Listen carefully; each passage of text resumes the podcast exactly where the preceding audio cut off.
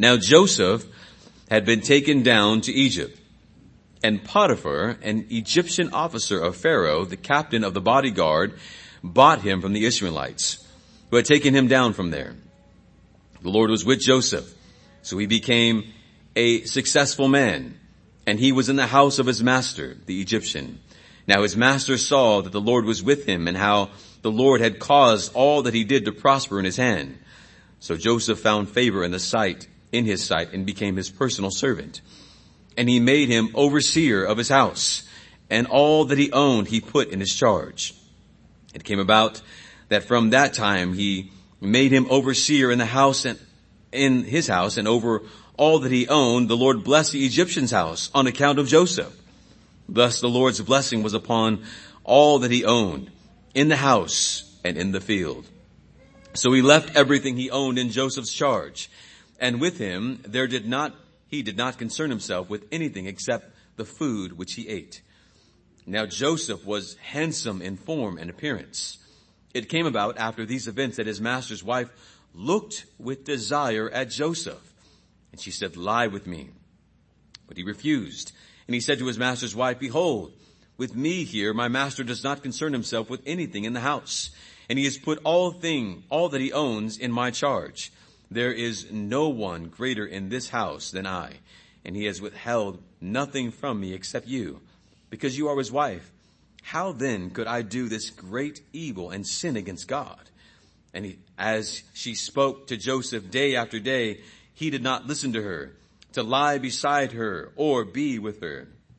Now it happened one day that he went into the house to do his work, and none of the men of the household of the household was there inside. She caught him by his garment saying, lie with me. And he left his garment in her hand and fled and went outside. When she saw that he had left his garment in her hand and fled outside, she called to the men of her household and said to them, see, he has brought in a Hebrew to us to make sport of us. He came in to me to lie with me and I screamed. When he heard that I raised my voice and screamed. He left his garment beside me and fled and went outside. So she left his garment beside her until her master, his master came home. Then she spoke to him with these words, the Hebrew slave whom you brought to us came in to me to make sport of me. And as I raised my voice and screamed, he left his garment beside me and fled outside.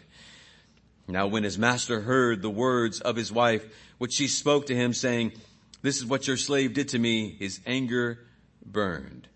So Joseph's master took him and put him into the jail, the place where the king's prisoners were confined, and he was there in the jail. But the Lord was with Joseph and extended kindness to him and gave him favor in the sight of the chief jailer. The chief jailer committed to Joseph's charge all of the prisoners who were in the jail so that whatever was done, he was responsible for it. The chief jailer did not supervise anything under Joseph's charge because the Lord was with him. And whatever he did, the Lord made to prosper. This is the reading of God's word. Let's pray. Our gracious God, we thank you now and ask that you would give listening to our ears, understanding to our minds, belief to our heart, and action to our feet and hands. We pray that you would be with us now, Lord, as we consider your word. Lord, I decrease that you may increase. Become glorified and more in our life, we pray, for Christ's sake and for our good. Amen. Please be seated.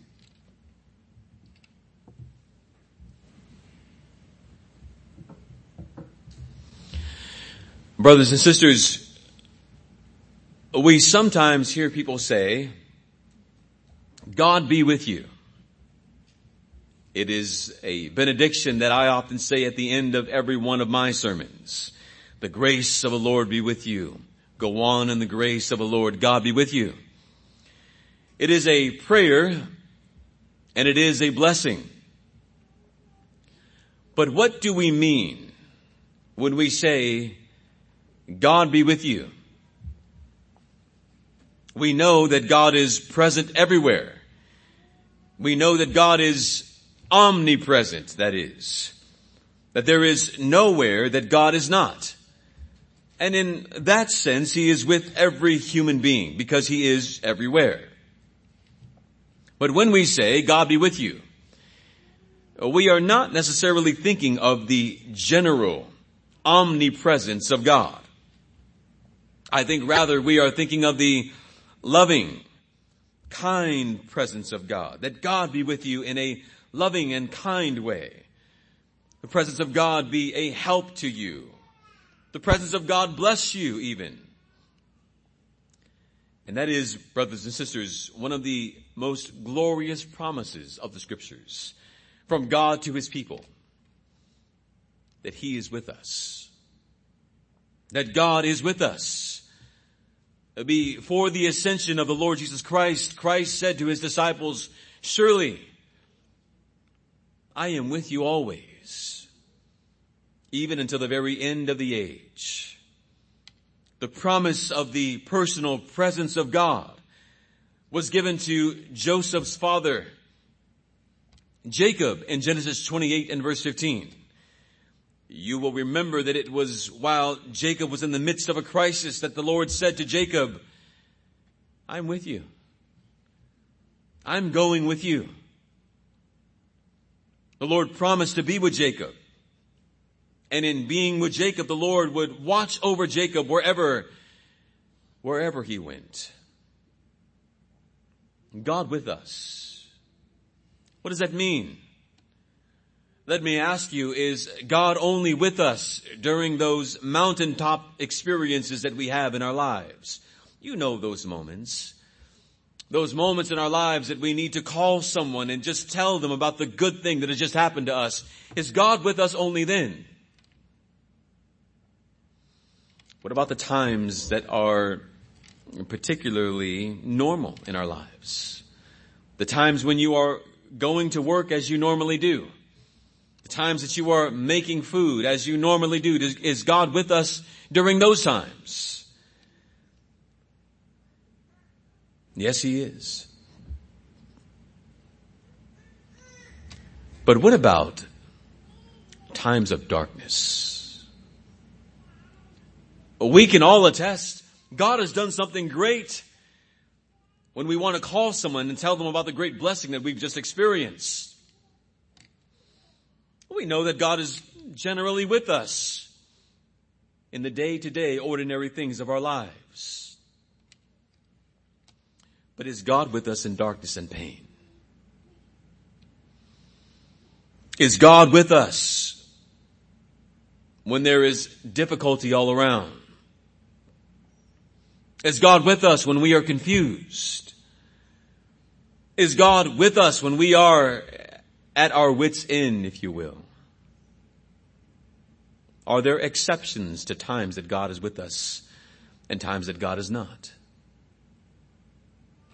This morning we would like to look at the life of Joseph and see how God was with this man at all times. And in looking at the life of Joseph, we are rolling back the clock some 22 years, right down to the time that Joseph was sold into slavery.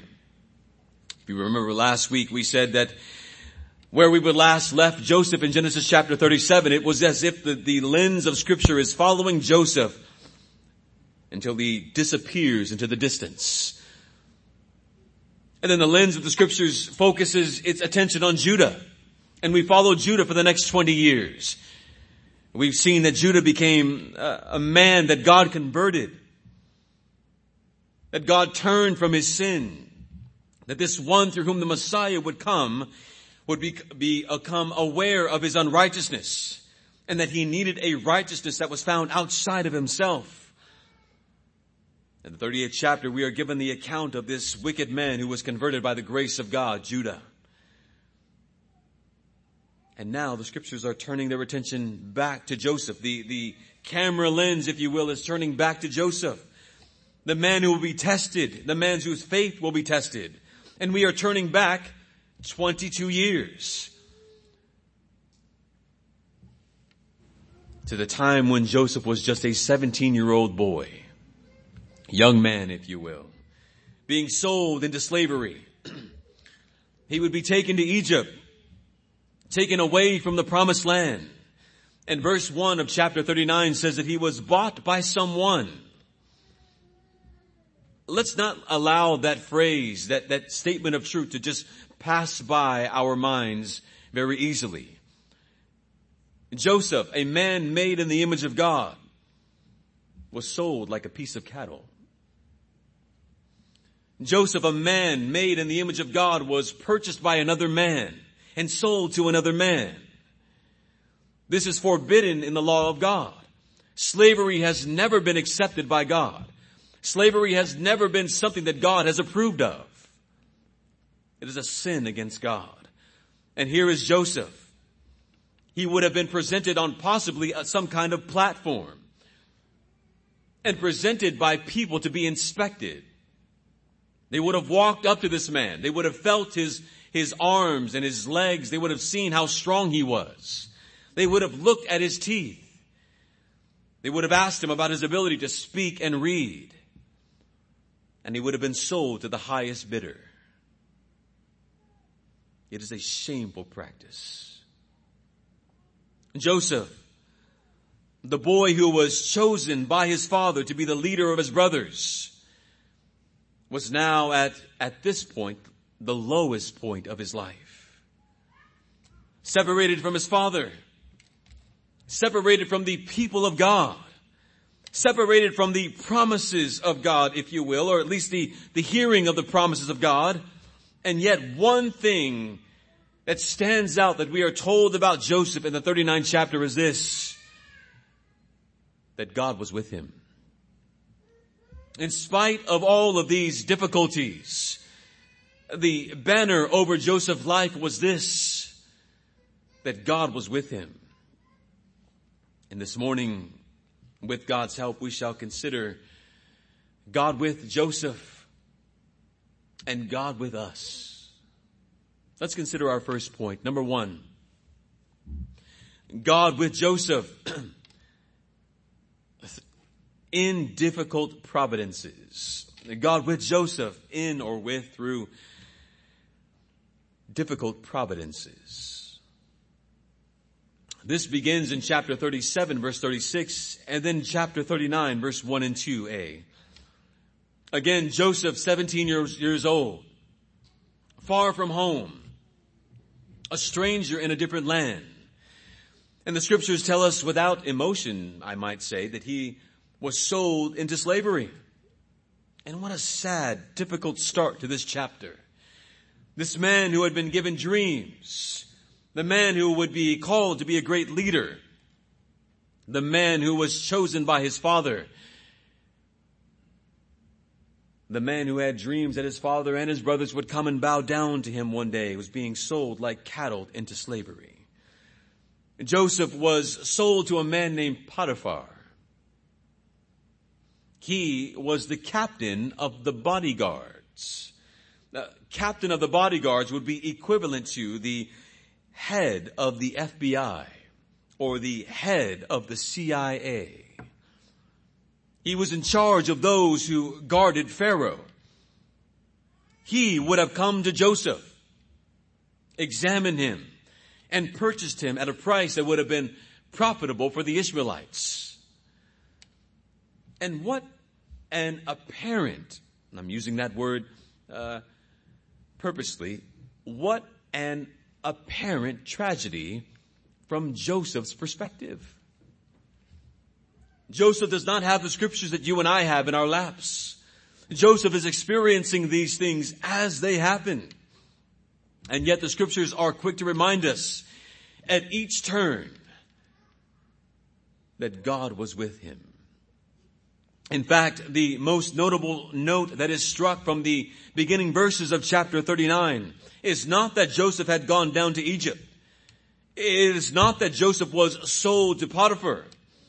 It was that in the midst of this difficult providence, that God had not abandoned him. That God was with him. Brothers and sisters, we know what God was doing with Joseph. But Joseph did not know what God was doing with Joseph. Joseph again was seeing these things happen. and learning that they were utterly too profound for him to comprehend. Have you been there before? Have you been in the midst of difficult providences? Some theologians might even call them dark providences. And you don't have the script of your life in front of you. You don't see what will happen in the end. You only see what's right in front of you. And oftentimes what you see in front of you is dark and difficult.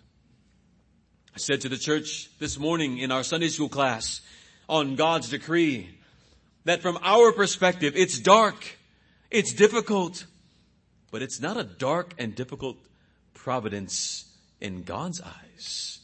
It is what He has ordained for your life. And we would, uh, I think, be quick to acknowledge that God's ways are greater and higher than our ways. Psalm 36 and verse 6, your judgments are like a great deep. The ways of God are too deep, too vast, way beyond our comprehension. His ways are higher than our ways. His thoughts are higher than our thoughts. For most, if not all of us, the way that we are certain that God is with us in our lives is when all things are well.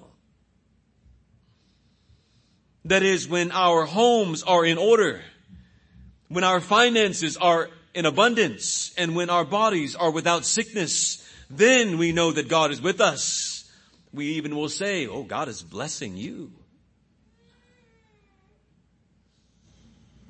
But dear ones, it is clear from the scriptures that God often proves that He is with us when all of the aforementioned details of our lives are absent. Meaning that God is with you even when you are sick. That God is with you even when you happen to have little to no money in your bank account and that God is with you often when your homes are in disarray. Joseph was experiencing difficulty. Joseph was experiencing sore providences with only this, a confidence that God would turn all of these things for good. Is that your confidence? In the midst of difficulty? Do you have this one confidence that God will turn all of these things for good? Could Joseph understand all of these providences? Could Joseph, or you and I for that matter, interpret all of these difficult things that happen in our lives and understand the meaning and purpose for them? The answer is no. Why the death here, Lord? I don't know. Why the job loss here, Lord? I don't know. Uh, why the broken relationship here, Lord? I don't know. Oh, why the loss of finances here, Lord? I don't know. God knows. But for you and I to attempt to interpret them would be a fool's errand. In Psalm 73, Asaph was embittered when he attempted to understand the ways of God. When he began to see wicked prosper while the righteous suffered, he was utterly confused at the provision of God. Why, Lord, are you doing these things?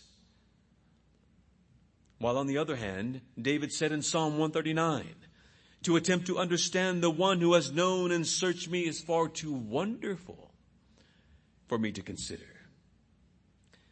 David and Asaph could not understand the ways of God. Uh, they could not understand the ways of God for pro or for con. What is God doing? Don't you dare try to interpret it. The Puritan William Bates said that because we see everything through flesh and blood, or as he says, through uh, this stick in the water, we are not able to see what the heavenly one sees. And what he means is simply this. We will go to a river or to a brook and we will see a stick in the water that looks crooked.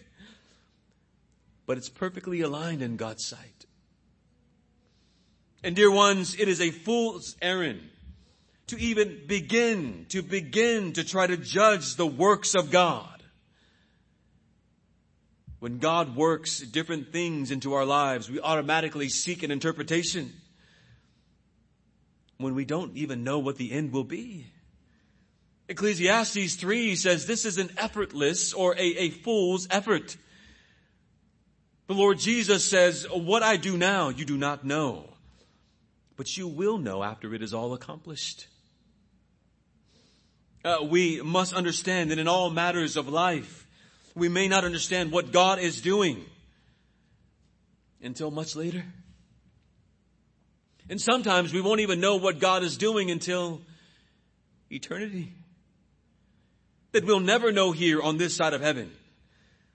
And it would be like watching the artist, uh, you know, the one with the afro, uh, Bob, whatever his name is. What's his name? More popular now than he was when he was alive. You know, watching Bob Ross and you see him make a strike and you say, what is he, how, whoa, how did he do that? And at the end of it, you cannot believe that that one strike of his pen or of his brush created all of this. But imagine Bob Ross making one strike and after the one strike you say, that looks terrible, throw that away. Well, he's not done yet. The man with the afro knows what he's doing. God is the master painter. And we must be careful not to judge his works for good or for ill until his work is done. And we are in the midst of his work. And sometimes we would like to abandon the canvas altogether and say, throw it away, abandon it. Brothers and sisters, he's not done yet. Don't let it be cliche. But it's true. Don't judge me. He's not done with me yet. And the same could be said about the providences and occasions and occurrences in your life. Don't judge them just yet. It's not all yet complete. Just because we happen to see a few unpleasant brushstrokes, we should not and cannot judge the painting as a waste. We don't know what the end will be. But here's what we do know. Because God is the one painting, it will be good. Because He is the one who is painting it will un- uh, undoubtedly be good. It's always good. We must remember there will always be crosses in our lives. If we think for one moment that we will be able to live a life absent of difficult providences, we're fooling ourselves. Nowhere in all of scripture is there a promise like that. You'll never go through difficulty, thus saith the Lord. Find that one for me, please. It's nowhere there. God has promised that we are, if, if we are His people, then we will face difficulty. But it's for the purpose of God making us more like His Son. The selling of Joseph was a disappointing moment in the life of Joseph. But it was a moment appointed by God. Because of this fact, you and I can say that even these difficult providences are what God uses to draw us closer to himself and make us more like him. Therefore, remember this, even when it appears that God's hand is against you, his heart never is. The Lord disciplines those that he loves. He will prepare the one he loves to make us vessels of honor for his name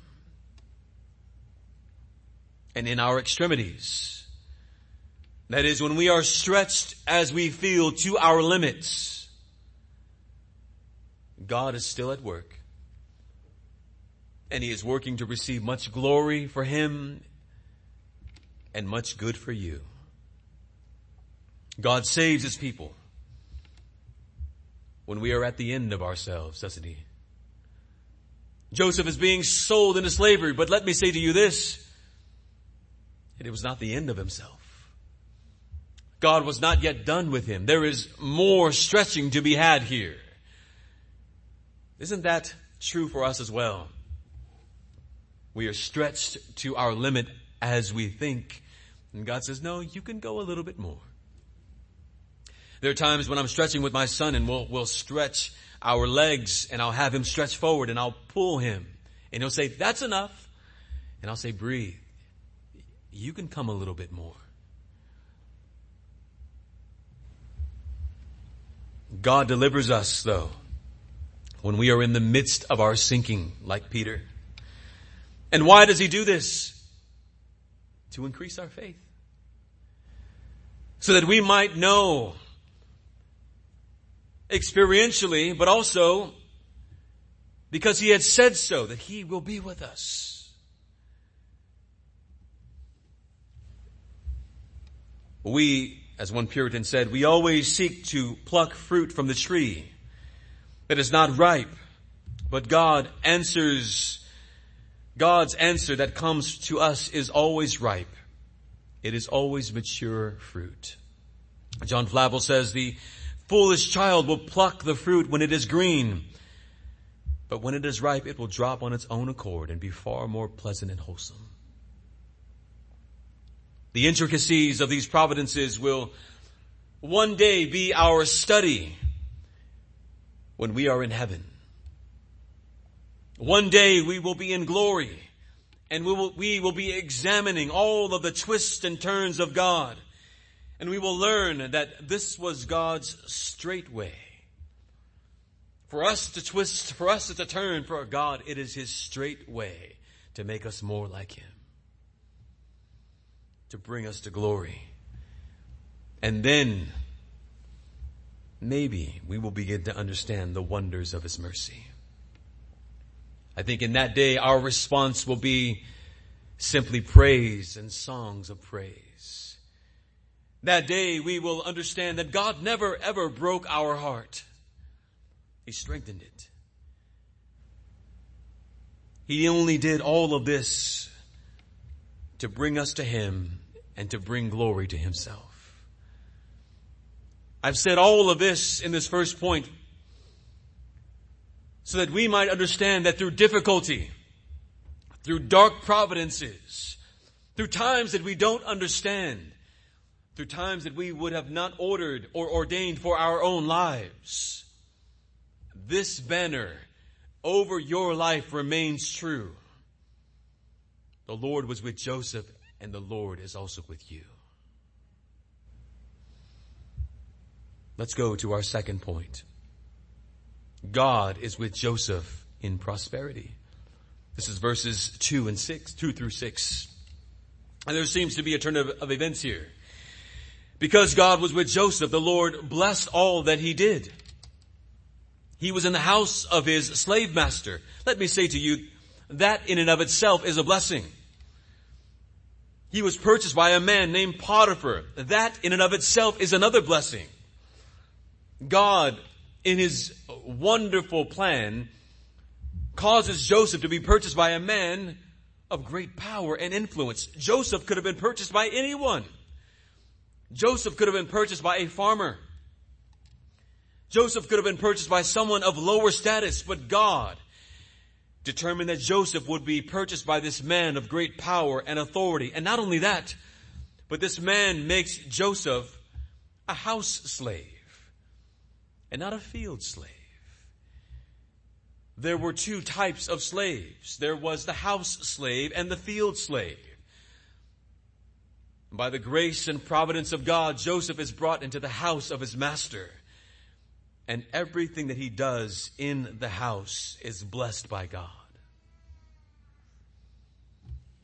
Joseph was therefore promoted by God. Joseph was given greater responsibility in the house of his master and over a matter of over a a, uh, a time of ten years, ten years, Joseph is given charge of his master's house. The Lord bless Joseph, and he is growing in uh, favor with men and with God. What was Joseph's secret? Well, Joseph was a gifted man. That much is true. Joseph was an intelligent man. He's being described as also being a handsome man, which doesn't hurt. And he's also well built, which also doesn't hurt. Joseph adapted quickly to this new country. He learned the language. But the secret to Joseph's success was this that God was with him. That God was with him. The Lord was with him spiritually. He was separated from his earthly father, but he was not separated from his heavenly father.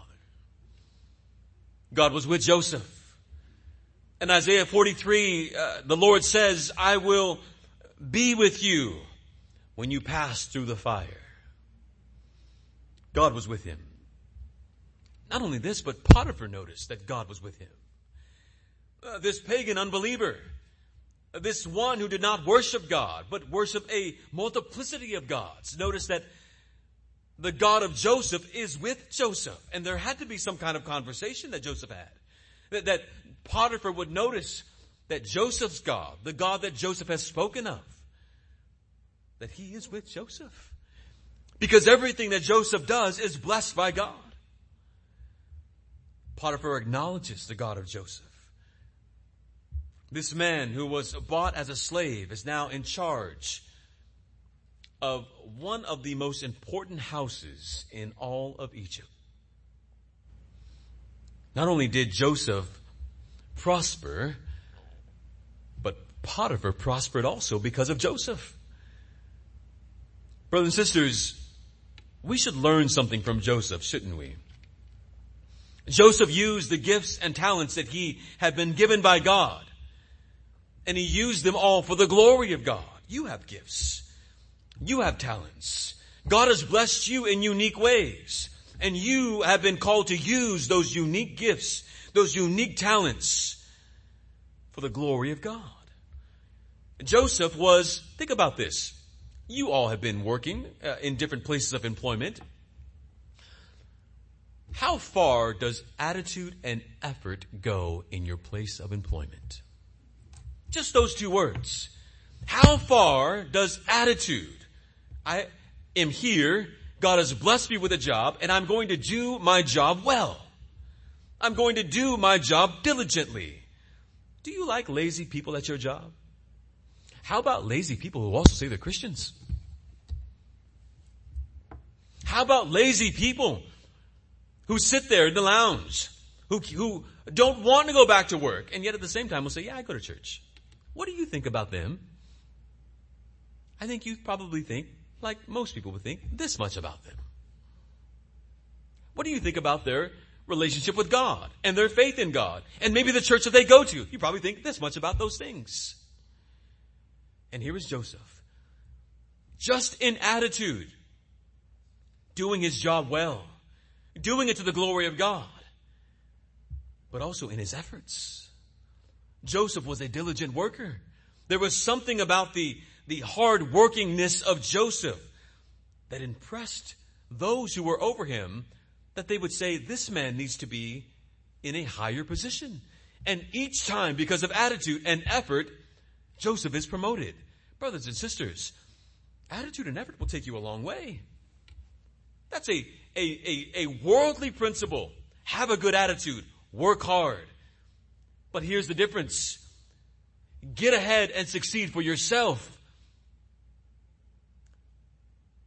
But when you belong to God, it is do all things for his glories, that he might be exalted. Here is Potiphar, a pagan unbeliever, and yet he is acknowledging the God of Abraham, Isaac, and Jacob. Why? simply because the attitude and efforts of this one man. It should be our prayer that God would use us in our jobs. Do you pray that? God, use me as I work. Use me to be a good person of influence and a good person of example in my job. Use me to bring glory to your name. You know, there are heathens who are working around you. There are heathens that you go into homes of they want nothing to do with God. But they might see an example of what God can do in, in your own life. Potiphar cannot deny God is with this man. And, and what is more, that in Potiphar acknowledging God is with this man, it's not a fact that causes Potiphar to push Joseph away. You know the Christians in your job. And you know that there are some people who want nothing to do with the Christians on your job. Why? I don't know why. But just the opposite is true here. Rather than pushing Joseph away, Potiphar draws Joseph nearer. Because Joseph, uh, because God was with Joseph, and because Joseph acted in ways of high character, high integrity, Potiphar promoted Joseph to be in, in charge of all of his household. Now, do you know the one exception? Did you see the one exception? What's the one thing that Potiphar says, but you can't touch this? His food. Don't touch my food. Now, we don't know if Joseph maybe prepared a meal for Potiphar and it's the one thing that Joseph could not do well in his life. But for whatever reason, Potiphar says, don't touch my food though. He's given charge of the entire house. Let me ask you this. Do the people in your place of employment know your God is good because of your good work? The life of Joseph was a savor of blessing to those who are around him. Not a savor of death. Not a, we can be an aroma of life or we can be an aroma of death to those who are around us. What are you in your place of employment or to the people that you are around? Are you an aroma of death or life? Do they come around you and when they come around, they cover their nose and they walk away because they can't st- stand the, the smell or stench of you? And not because you just stink, but because of who you are. Or when you come, are they happy to see you? Because of your good attitude, because of your hard work. And hopefully you're able to say it's because of my great God. And we can actually be a blessing to those who are around us. We often think about Christian, Christians being only persecuted. Do you know that you could be a Christian who is actually a blessing to the world around you and not just one who is being persecuted all the time? We can, by our faithful efforts and godly attitudes, which is what we are called to have, be a joy in our places of employment and be a testimony, therefore, to God. Just this past week, my brother and I were called out to uh, give an estimate to a job. A large, a very large house. And you all know that in times uh, like these, work for people like myself who are self-employed is scarce. You need to take it wherever you can get it in this large house, the lady said, I just need to know if you were able to get these stains out. And because we've been doing this job for so long, my automatic knowing was, no, I can't get that stain out. I can do my best, but I know that when I'm done, that's still going to be there in some kind of way. So I called the lady and I said, I would love to do this place, but I gotta be honest with you. These spots are not going to be up to your expectation and even mine. I would like them to be perfectly gone so that you never knew they were there. And I can tell you this, I cannot guarantee that. Her response to me was, you know, we've moved over the past week and in the process of moving, we have met so many people who are out for their own gain. We've met so many bad people who have been greedy and have made us promises that they can't keep. Thank you for being one of the ones on the side of honesty. We'll replace the carpet, and I appreciate that. What's more is, I'd like for you to come out and clean our place that we have now. Before we move into this new place, would you please come and clean this place? I trust you guys with my home. I said to her that we've been in business for 43 years. And the reason is because we've stand, stood on this principle of, Psalm, of Proverbs 22 that a good name is to be desired more than silver and gold. It was my dad's motto. I remember him saying it more than on one occasion. There have been many times where I would go into a place of employment and they would say, oh, you remind me of your dad. He was such a good man. And I would say to him, you know, he was a pastor. I knew there was something about that man. He was always kind, always generous, and here's what they would say, he always gave me the better end of the deal. And that is how you stay in business for 43 years, even in times when everything is shut down. Because God is with us. And because we do all things with the right attitude and with right efforts for the glory of God. Brothers and sisters, the Lord is with you. And you must remember that you belong to the Lord. And this must be reflected in the way that you conduct yourselves even in the marketplace. You belong to God. Because even though Potiphar was Joseph's earthly master, God was Joseph's heavenly master. And he was more accountable to him than to anyone else. Not only was Joseph a hard worker, but Joseph is one of the few men in all of scripture that the scriptures describe as being handsome, being well built. And while we might imagine well, that was a great blessing for him, John Calvin sees it differently. Calvin says, uh, essentially this became a thorn in Joseph's side. Uh, we may sometimes look to those who are uh, handsome or beautiful in appearance and say they have no problems. Well, for Joseph, it would become a great problem. This handsome man who was well built caught the eye of a wicked woman who happened to be the wife of his master. Let's go to our third and final point. The Lord with us at all times, even in temptation. This is verses 6 through 20.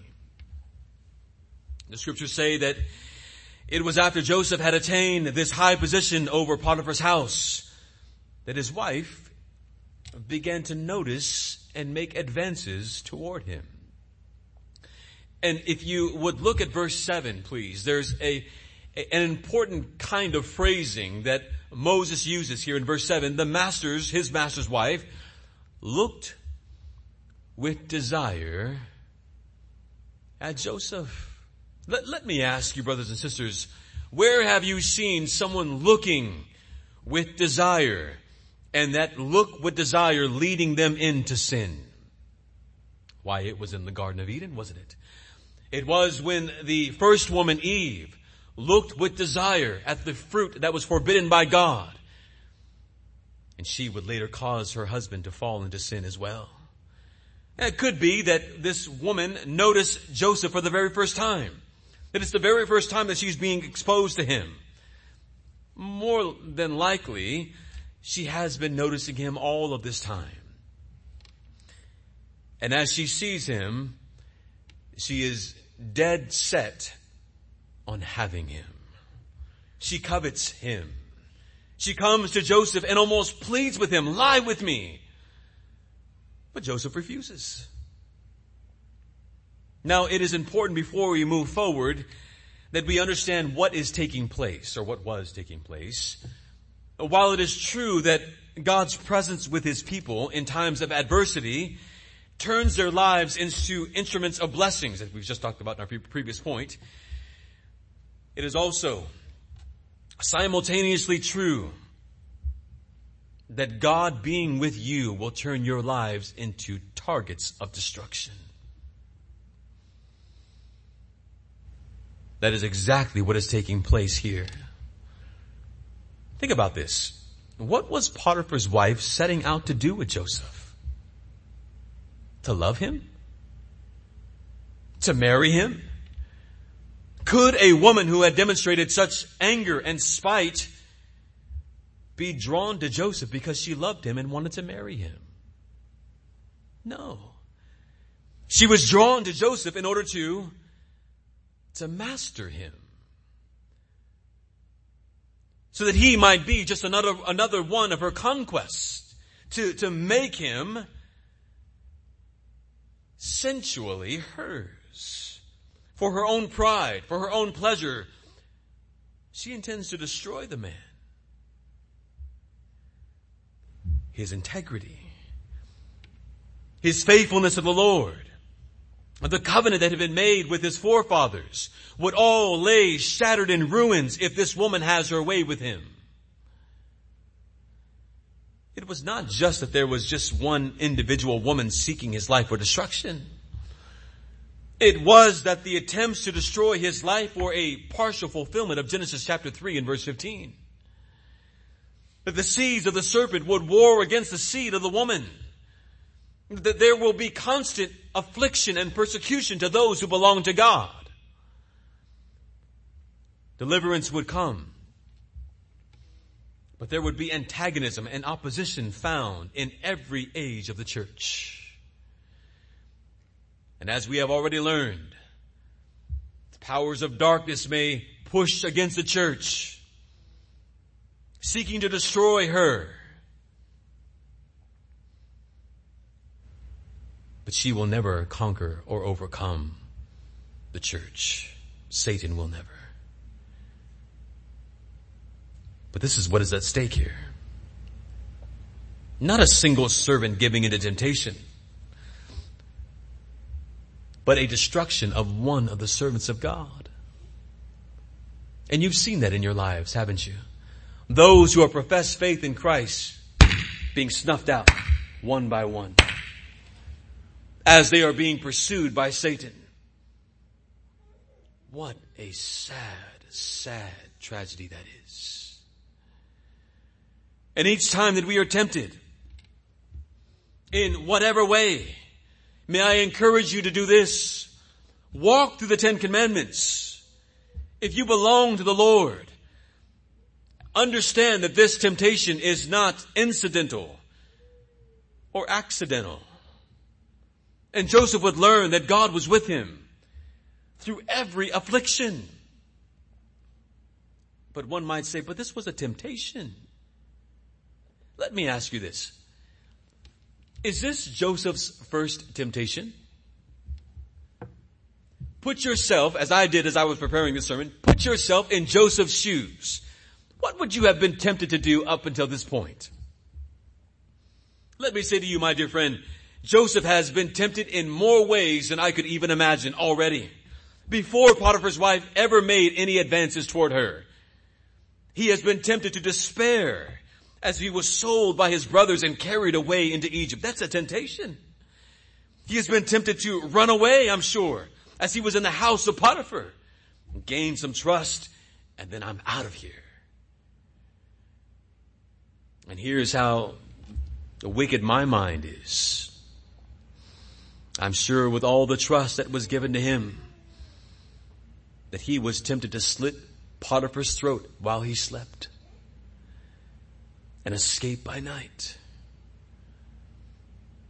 I'm sure that he was tempted maybe to eat more than he was allowed to eat, to tuck away money that was not his, to worship gods. No one would know that were not his in Egypt, to take God's name in vain. When he was brought into the house of this man Potiphar. No. Joseph has known temptation, I'm sure. And now he will experience temptation with a new dress. And Joseph refuses. He turns away from it as he has done each and every time. And we are given insight into the righteous integrity of this man that's found in his response. Look at verse 8 with me. Behold, here's his response. With me here, my master does not concern himself with anything in the house. And he has put away, or he has put all that he owns in my charge. There is no one greater in this house than I. And he has not withheld nothing from me except you, because you are his wife. How then could I do this great evil and sin against God? You see, Joseph recognized the sin for what it was.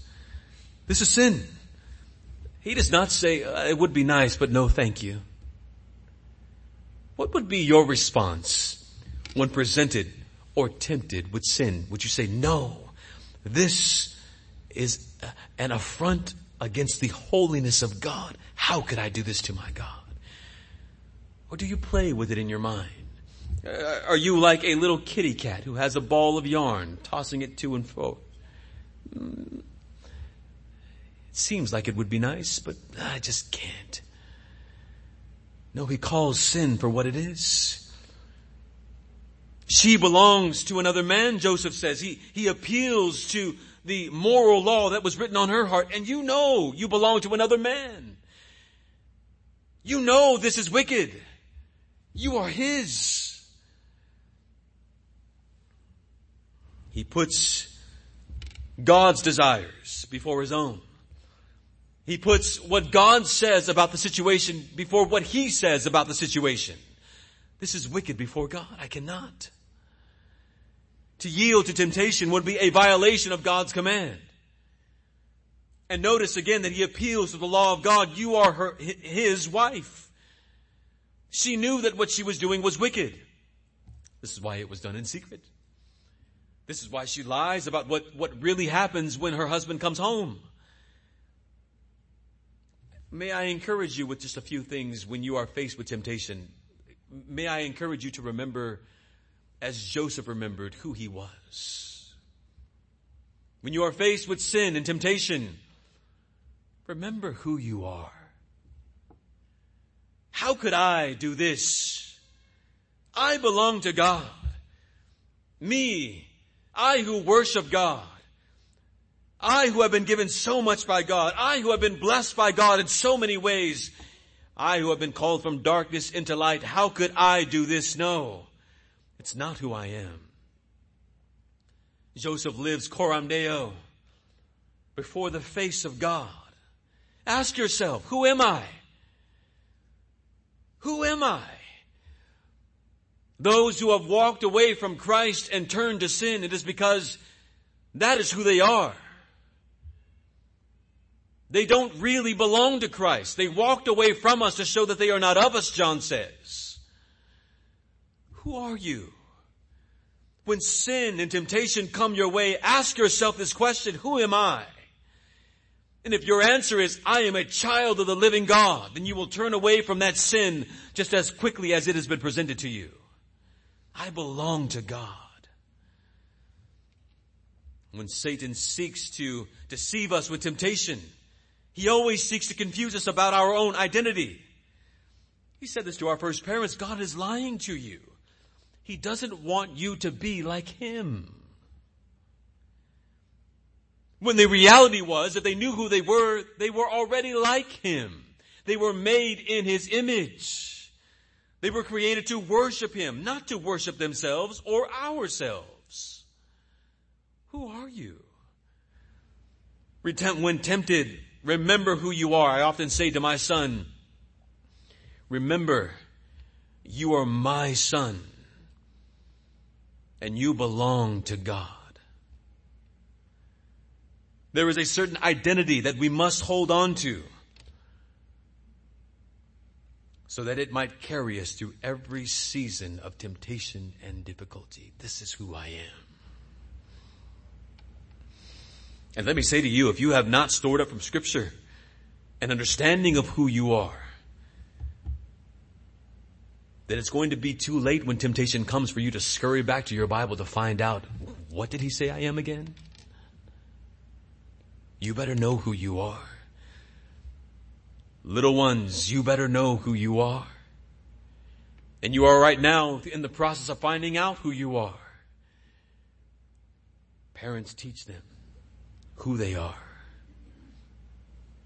You will avoid so much heartache and pain.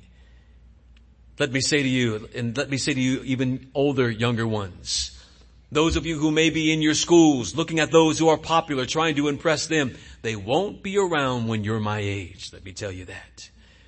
They will be long distant memories. Let me tell you that. Most athletic, most beautiful, best dressed, who knows and who cares now? Find your identity in Christ, not what the world says you are. That used to be my goal when I was in seventh grade. I, I could just get on the, even, even the best dress list. Maybe then I'll be somebody. Nobody cares. Nobody cares. She would persist. Satan will persist. Day after day, she's making her advances. And it comes about that one day the house is empty. Ironically, oddly enough, Joseph comes into the house and the house is empty and she comes to him, lay with me. And his answer is each time, no, no, no. And what did he do?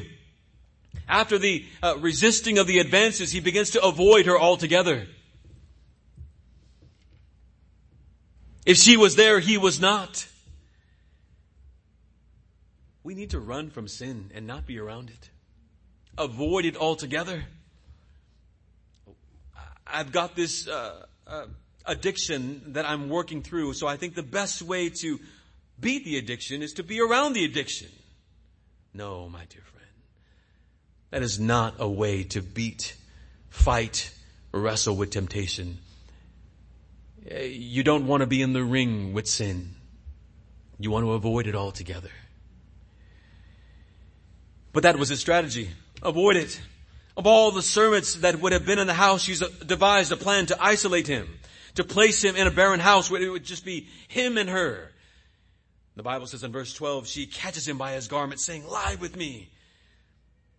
And do you notice that the Bible says in verse 12, and he left his garment, your Bible may say cloak, in her hand and fled and went outside. What does he do? Does he go here? Just, just hold this for me. You can have this instead. There's a wrestling match. There is a, a tussle. There is a struggle. She's trying to force him on her.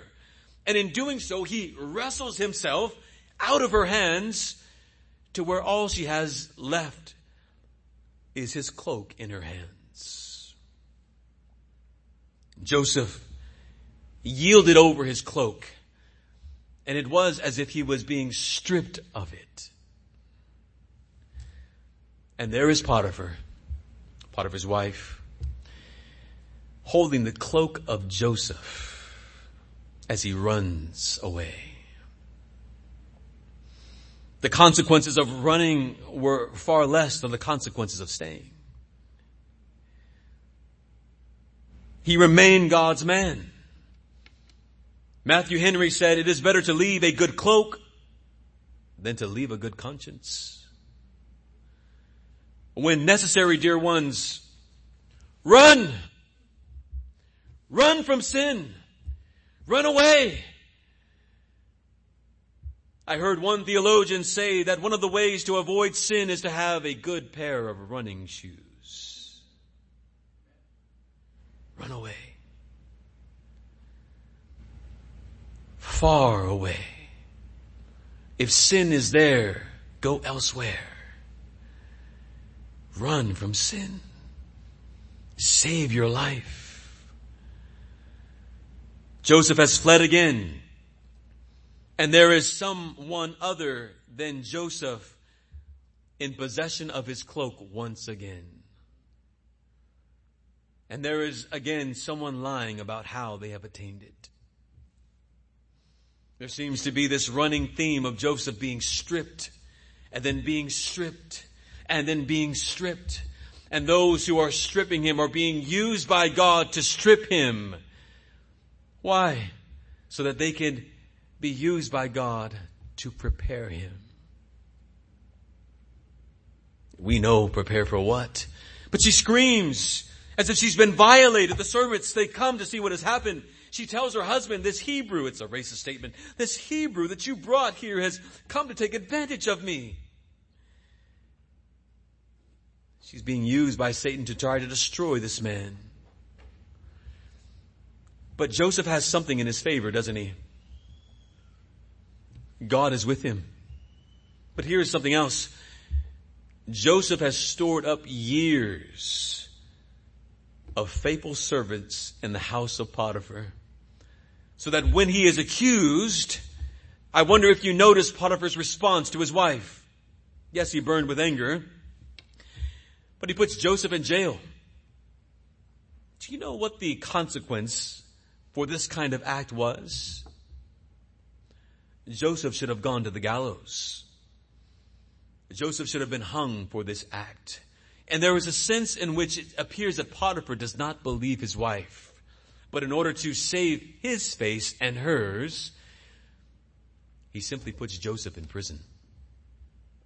There's, there's, there's, an, there's a sense that, jo, that Potiphar does not believe his wife and that this might not have been the first time.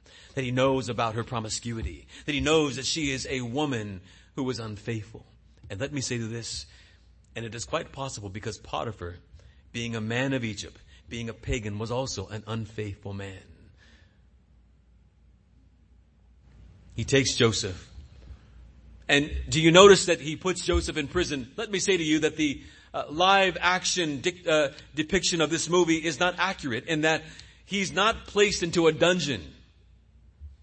Uh, he's not placed into a place where there are rats who are nibbling at his toes.